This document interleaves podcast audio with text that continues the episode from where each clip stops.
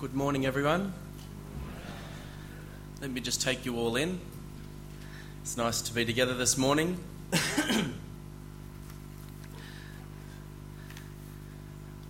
You're a very good looking bunch, did you know that?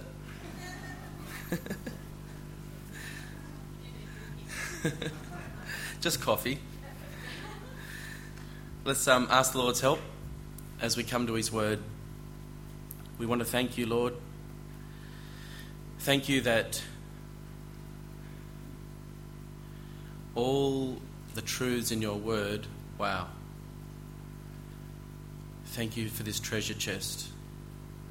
And I ask, Lord, that this nugget that we're looking at this morning, that we would be able to just kind of roll it over in our hands and look at it and appreciate the beauty of it and um, yeah, absorb the glory of it and, and take it with us. In Jesus' name. Amen. So we're holding up and examining and looking at all these beautiful nuggets of gold in the treasure chest of God's Word over these weeks, the promises of God. And last week we looked at from Isaiah that those who wait on the Lord will renew their strength. And this week, I thought that was fantastic, Di. What a great idea. We read it together.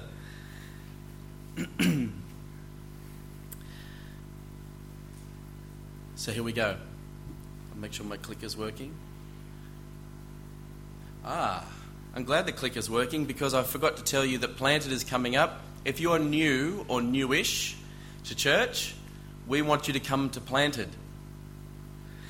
And if you know someone who's new or newish, we'd like you to invite them to Planted.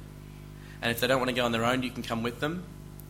It's on the 4th and the 6th of April. A Thursday night will be here, and the Saturday afternoon and evening will be out at David's farm. And what we do is we talk with you about what's going on with the church, what we believe, what we do, where we're going, so that you can get your bearings as part of the family here. Sound all right? So if you would like more information or you know you'd like to be part of that, could you write it on your communication card? Or, don't shake your head at me, Marion. Marion and Rodney, could you just stand up for a sec, please? Just have a look at these wonderful people. And um, if you've got any interest in coming to Planted or bringing someone to Planted, please talk to Rodney and Marion and they'll point you in the right direction. Okay?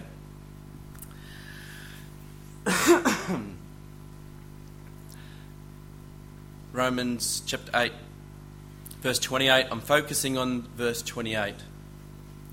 One of the things that my kids will tell you about me is that when we watch movies together, some things upset dad. I'm not really content just to watch and get sucked into what the writer of the film is trying to do to me. I'm keeping a critical eye out, and especially for the sake of my kids, because the amount of screen time that um, all of us, especially our youth, are exposed to means that they are absorbing messages all the time.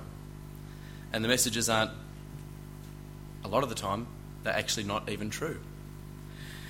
But one of the things that I kind of get upset with is when in a movie you've got this looming danger or this catastrophic event, and the parent in the movie says to the child, kind of looks the child in the face as they're about to go off and deal with this disaster and says, Don't worry, everything is going to be okay. I promise.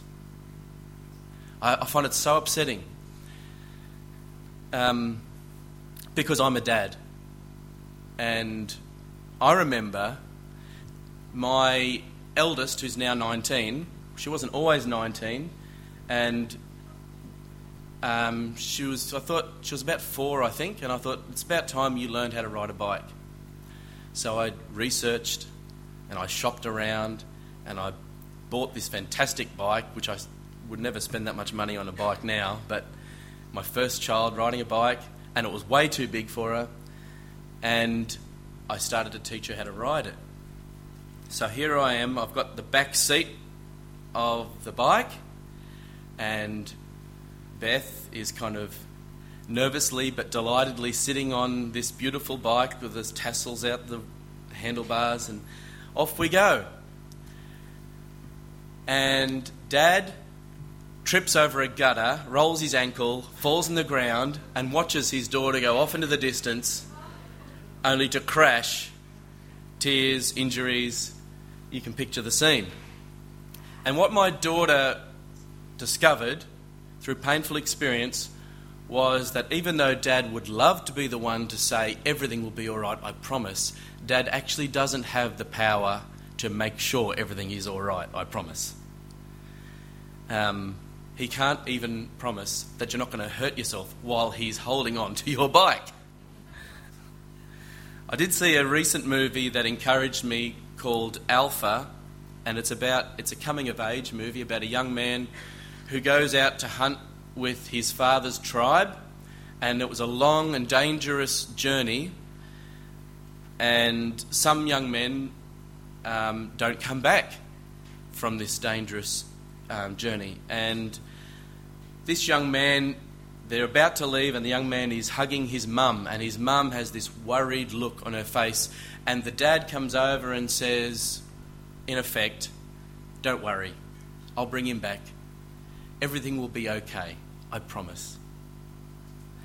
And she says to him, You don't have the power to make that promise.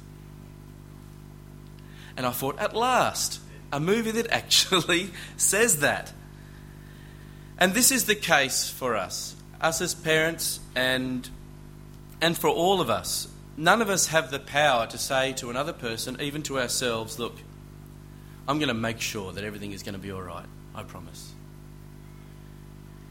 And if I want to watch a movie and know that everything is going to turn out all right, then I'm not going to ask the characters in the, in the movie, am I? I'm going to actually talk to the writer. Because it's the writer who determines whether, and in Hollywood, of course, everything does. And ironically, in this movie, everything did turn out all right in the end. Sorry to give that away if you're going to watch it. But who can promise us that everything is going to be okay? Well, there's only one person who can promise us that, and that's the one who was writing the story of history, who has all things in his hand, and that's God Himself. And it sounds a little bit like that's what God is saying to us here in this scripture. We know that in all things, God works for the good of those who love Him, who have been called according to His purpose. It sounds a little bit like God is saying to us, It's going to be okay. I promise. But what does that mean? Let's take this verse, just a few thoughts at a time. We know. We know. What do we know? Actually, it's more like not what we know, but it's more like who we know. Who we know. I'm going to try and help us understand this verse in the wider context of chapter 8. So we're going to be reading a few verses um, from other verses Verse 15, Romans 8. You have received the spirit of adoption as sons, by whom we cry, Abba, Father. The Spirit Himself bears witness with our spirit that we are children of God. If you believe in the Lord Jesus Christ, you put your trust in Him, then God has given you His Spirit. And God's Spirit speaks to your spirit and assures you that you are a child of God. Now, the child of Dale Skews cannot have any assurance that everything is going to be okay because they're a child of Dale Skews. But the child of God, now that's something else. Are you a child of God? The child of God. God is a good, good father. We sang about it this morning. He's the one who is in control. He is the Almighty. He is the everlasting one. He is the all knowing one. If you're His child, do you think everything's going to be all right? Do you think He's going to look after you? Absolutely. Verse 31 says, If God is for us, who can be against us? So we know. We know that in all things God works for the good of those who love Him. What are these all things? Because you could go to some churches and hear a message that says something like this You are a child of the king. And as a child of the king, you have certain rights. You have the right to a life of good health. You have the right to a life of abundance financially. You have the right to a life that is trouble free. It's the prosperity teaching. We don't teach that here, and it's a very damaging and awful doctrine because it's actually not true. If you come to God with that assumption that He's now going to pave your road with rose petals and cushion it with mattresses, you're going to be very disillusioned and disappointed and wonder what on earth went wrong. What are the all things that Paul is talking about that God is going to work through for our good? Let's have a look at some of the examples. Verse 16, sorry, verse 22. We know that the whole creation has been groaning together in the pains of childbirth until now. Just press on your Google News app and just scroll down a few lines, and you'll say, What on earth is going on with this planet? We know what's going on with this planet. It's out of whack. It's out of sync with God. Listen to what Isaiah says about the world in, on which we live. The earth is broken up. Isaiah 24 19. The earth is split asunder. The earth is violently shaken. The earth reels like a drunkard. It sways like a hut in the wind. So heavy upon it is the guilt of its rebellion that it falls, never to rise again.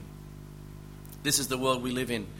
It's like we were tra- traveling home from holidays once, and there was a trailer in front of us, and the wheel was shuddering violently. Its wheel bearings had given out, and eventually the wheel fell off and went off into the bush, and the trailer fell to the side, and the sparks flew out from the axle, which was now on the ground. This is a bit of a picture of our world. It is out of whack. It's just so out of whack, and this is where we live, and we are going to suffer. We all suffer consequences of that. And we could have story after story after story here this morning of how we suffer because we live in a world that is groaning until Christ comes and puts everything right. But thank God He has promised that in all these things, He is at work for the good of those who love Him. Amen? So that's one of the all things. The other thing, verse 23, and not only the creation, but we ourselves, who have the first fruits of the Spirit, groan inwardly as we wait eagerly for adoption as sons, the redemption of our bodies. And so there are things in me, desires that go through me, that if I were to say yes to them, they would destroy me. And so I am engaged in a constant fight against not just the struggles of the world around me, but the struggles of the desires that are in me. And so are you. But praise the Lord, in um, verse 1 of chapter 8, there is therefore now no condemnation for those who are in Christ Jesus. So you're not condemned. You don't have to be ashamed of the ways in which you are tempted. But you can be thankful that in all these things, God is at work for the good of those who love Him.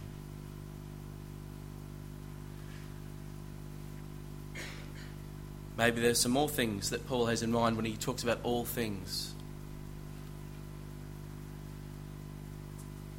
Verse 35 Who shall separate us from the love of Christ? Shall tribulation or distress or persecution or famine or nakedness or danger or sword? As it is written, For your sake we are being killed all the day long. We are regarded as sheep to be slaughtered. Why is Paul using these examples? Because they could very well happen to the people he's talking to. Why do they need to be told that these things won't separate them from the love of Christ? because they might go through them. In fact, Paul himself went through all those things. Did God love Paul? Did Paul trust in Jesus? Was Paul filled with the Spirit? Was Paul a man of faith? And yet look at look at what all things meant for him. And yet he could say to the Christians at Rome, in all things, God is at work for the good of those who love him.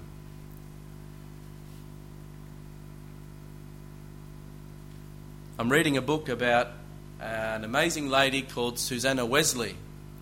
You probably know her kids, not personally. John Wesley, who was the leader of the Methodist movement and a wonderful reformer of the church. And we've all been impacted by the influence of John Wesley, such a powerful man of God, man of faith, man of the word, man of love, did so many wonderful things. Charles Wesley, one, another one of her kids, who wrote so many of the beautiful hymns that we know and love. Well, their mum, Susanna, knew something about the all things that Paul's talking about. Her house was burnt down twice. Insurance, don't think they had insurance in those days. It was burnt down two thirds the first time, Fortunately, they kept their library and some other things. Second time, it was burnt down completely, and they never really recovered economically from that tragedy. Where they lived and served, her husband was a pastor, and um, the people in his parish didn't like him very much because he was one of the reasons was that um, he was a godly man and he called them out on the things that they ought to repent of. But another reason was that he was loyal to the, um, to the royal family, and there was, that wasn't very popular in those days. Anyway, the income from being a pastor wasn't enough for the family, and they depended on working the land around them in order to live. And so the lovely people who Samuel and Susanna Wesley were trying to look after burnt their crops, burnt their barley crop, stabbed their cows so that they wouldn't give milk, bullied their children, took their front doors off their hinges. That's a novel one, isn't it? Tried to saw the legs off their family dog. This is amazing, isn't it? And uh, I haven't got to the end of the story yet, so there's more to come, I'm sure. But the point I'm up to is where one of the uh, parishioners was um, so insistent that her husband level his debts with no grace period, so he was taken off to debtor's prison. And uh, she had to try and manage things on her own. He had a great time ministering to the prisoners. I think she was the one who did it more tough than her. So, did Susanna Wesley love Jesus? We know she did. Was she a woman of faith? Absolutely. And yet there were some all things that she had to endure. But God was at work. God promises to be at work for the good of those who love Him. So I think our definition of what good means perhaps can be different to what God says to, and promises to us is good. And so we need to make sure that our understanding of good lines up with His. What does good mean?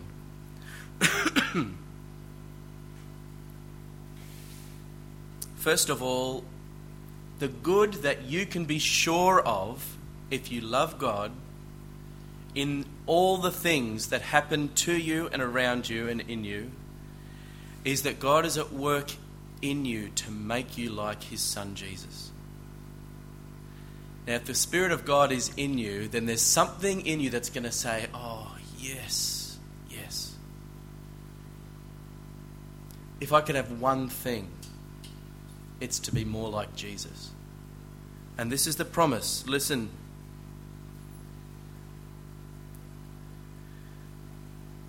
Verse 29 For those God foreknew, he also predestined to be conformed to the image of his Son that he might be the firstborn among many brothers and sisters. This is what God is committed to doing in you, to make you like Jesus, as you trust in him. Listen to what James says, James chapter 1 verse 2. Consider it pure joy, my brothers, whenever you face trials of many kinds, because you know that the testing of your faith develops perseverance. Perseverance must finish its work so that you may be mature and complete, not lacking anything. This is the work that God wants to do in you. Now, God did a wonderful work in Susanna Wesley. In fact, John, as um, right up to the time when his mother passed away, this leader of leaders would constantly be going to his mum. What do you think, mum? What should I do here, mum? What are your thoughts about this? Because of the maturity that God had worked in her, she was able to give guidance to her son. Don't you think that's good? What about King David? Do you remember when David was on the run from Saul? Now, David was the rightful king. God had already said that. David, i have rejected Saul as king. David is now the king. But David was not recognized as king. And in fact, Saul was chasing him around the countryside trying to kill him. Is that fair? Is that good? Is that the kind of thing you would expect God to let happen to people who love him? Well, listen to what came of it. It says, this is when David was hiding and running. All who were in distress or in debt or discontented gathered around him, and he became their commander. Good. Very good. Do you think God is able to take the things that we go through and bring them around for good? He really is. And I look at some of the things, some of the very, very unfair things that have happened to me. You know, I've, I've suffered you know, a dot compared with most people. But some of the things that I've suffered, I look now in hindsight and I think, thank you, Lord. Thank you for what you have worked in my heart. Not only for my good, but also for the good of others. So let's trust Him that He is at work to do that. And not only that, but even beyond that, listen.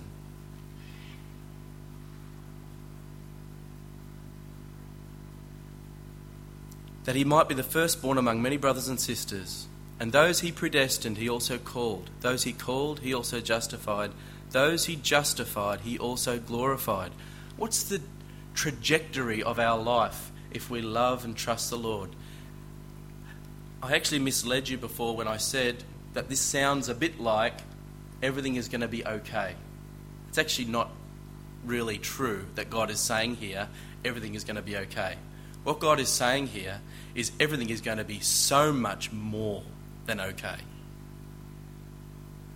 The word is glory. Glory.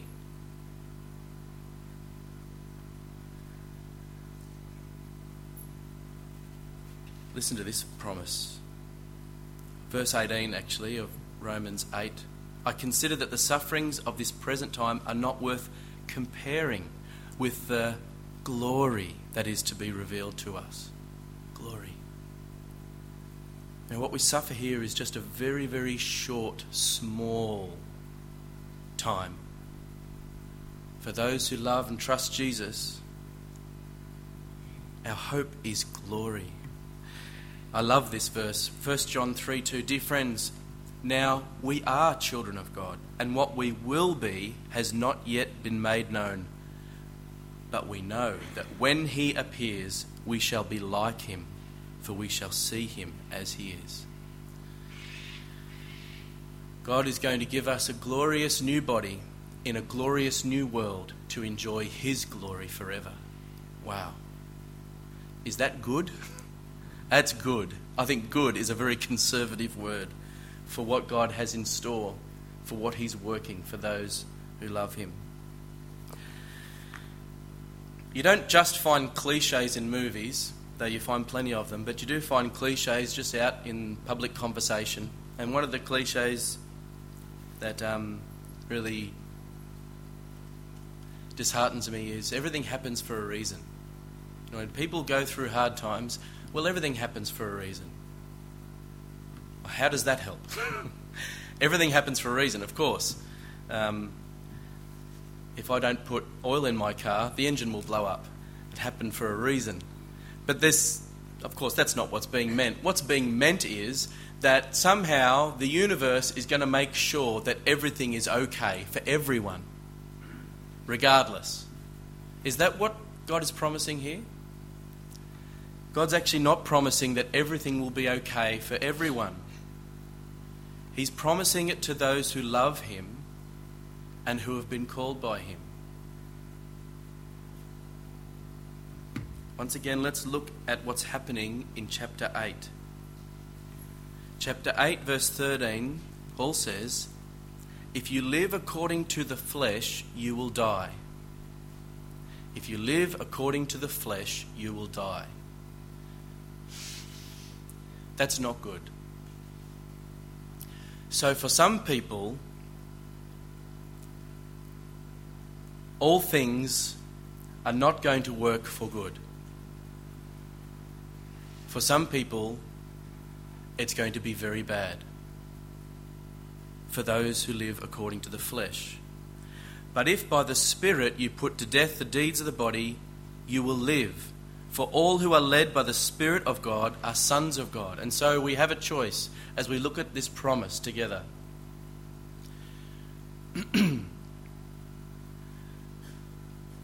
are we amongst those who love God or are we amongst those who love sin? There's a very, very clear choice love God or love sin. If you love sin, you will die. If you love God, you turn from sin, put your trust in Jesus, then you will live. And no, no matter what happens to you, around you, all things work together for good for those who love God. Let's pray.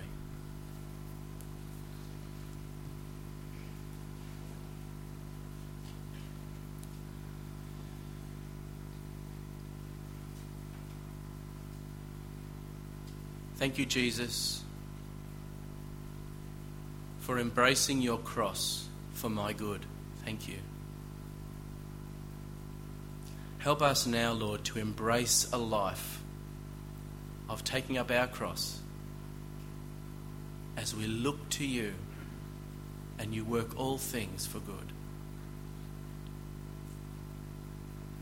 Father, I thank you that your Spirit lives in us, assuring us we belong to you. Father, I pray for those who are on the fence this morning, who are undecided. Am I living for God or am I living for sin?